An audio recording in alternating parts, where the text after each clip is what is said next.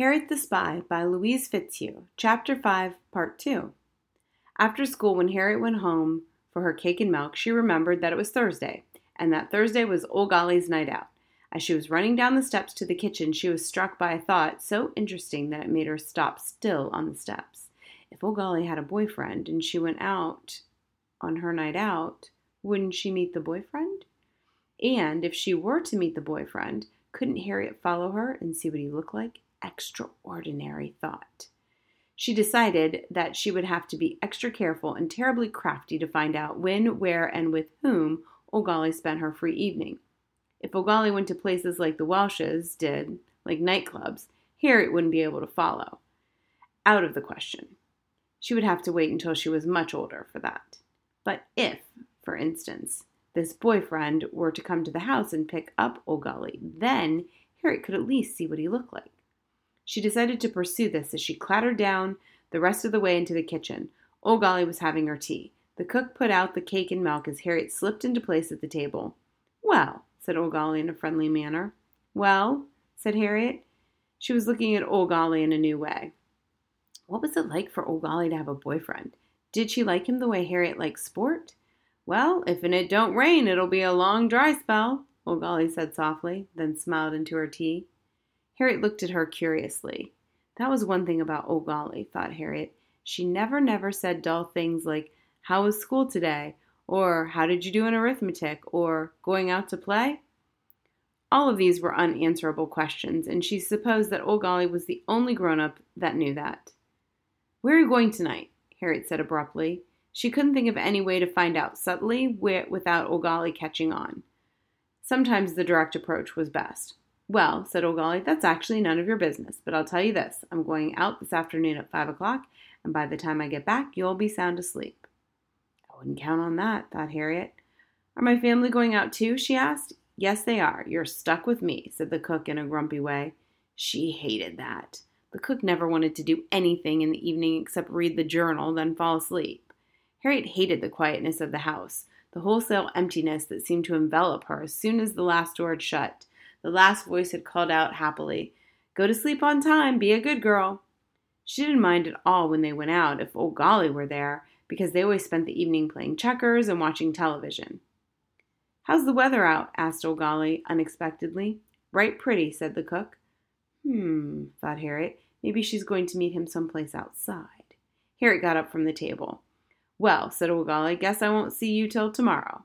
"Why?" asked Harriet. "Well, aren't you going out now?" "No." "No?" asked Ole Golly, considerable surprise showing in her voice. "No," said Harriet, a sense of triumph creeping into her voice. "I'm just going up to my room." "Oh, well, I'll see you before I go then. I'm leaving at about five," said Ole Golly, and she poured herself another cup of tea. Harriet left the room. Five o'clock. Perhaps she should station herself somewhere at five to get a good view of the front door. It was all very interesting. When she got to her room, she wrote in her notebook, "Where do people go at five o'clock? She's already had tea, so she won't go out to tea. A movie? Ole Golly doesn't like them very much. Said they poison your mind. The circus is in town. If I were meeting somebody, I would make them take me to the circus. I love the freaks. If I go across the street and hide behind a tree in the park, I can see the front door just right." At four forty-five, she sneaked past Ole Golly's room. She could hear Ole Golly getting dressed and whistling to herself as she did. She must be in a good mood to whistle, thought Harriet. She found an appropriate tree and waited. She waited and waited, looking at her watch every two minutes. A policeman strolled by and stared at her. She tried to look casual, as though she just happened to lean against that tree all the time. So what he was looking at. Lots of taxis passed. She watched a woman park her car. A delivery man on one of those bikes with a cart in front parked in front of her. She looked to see if it were Little Joe Curry, but it was a much older man with a little black mustache. He went up to her front door. Suddenly it hit her. Could this be the boyfriend? She watched as he rang the bell. He must be. Missus Walsh always ordered from the de- from the DeSantas, and this man's jacket had another store printed on it. The door opened and Ole Golly came out. It was. This was the boyfriend. Harriet got him the real, gave him the real once-over as he and Ole Golly stood on the top steps, smiling and chatting to each other. He was rather fat, but in a round, hard, not unpleasant way. His head was completely round. His teeth were very white under the trim mustache. His skin was darkish, and the features of his face formed a pleasant, round, cheerful image. He wore, naturally, a delivery boy's coat, but underneath he wore nice-looking gray flannel pants, and his brown shoes were shined within an inch of their lives. He took Ole Golly's arm, and they walked down the steps together, still smiling and talking, and never taking their eyes off of each other. When they got to the bottom of the steps, the boyfriend seemed to apologize for something, smiling awkwardly. Then, quick as a flash, he took off his deli- delivery jacket, reached into his cart, pulled out a gray flannel jacket, and put that on. He wore a bright blue tie, and altogether Harriet thought he looked quite nice. He and Ole Golly smiled at each other, then started walking toward the park, leaving the delivery cart where it was in front of the house. Harriet squatted down to hide herself more, and through a bush watched their progress into the park. They were evident, evidently going for a walk beside the river. They chose a path near Harriet, so she waited until they were a little ahead of her, then ran along beside them. She discovered that if they stayed on the on this path, she could run along completely hidden by the thick foliage, and miraculously hear every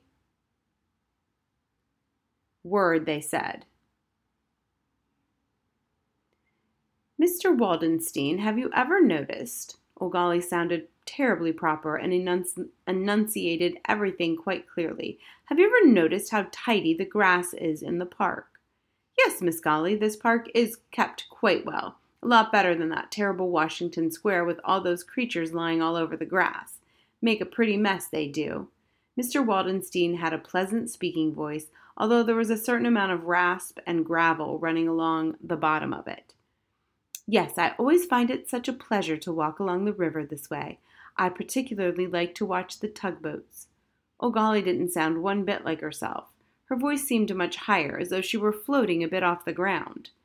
"A walk in the park is always a pleasure for me when I'm accompanied by an attractive young woman like yourself, Miss Golly," said Mister Waldenstein.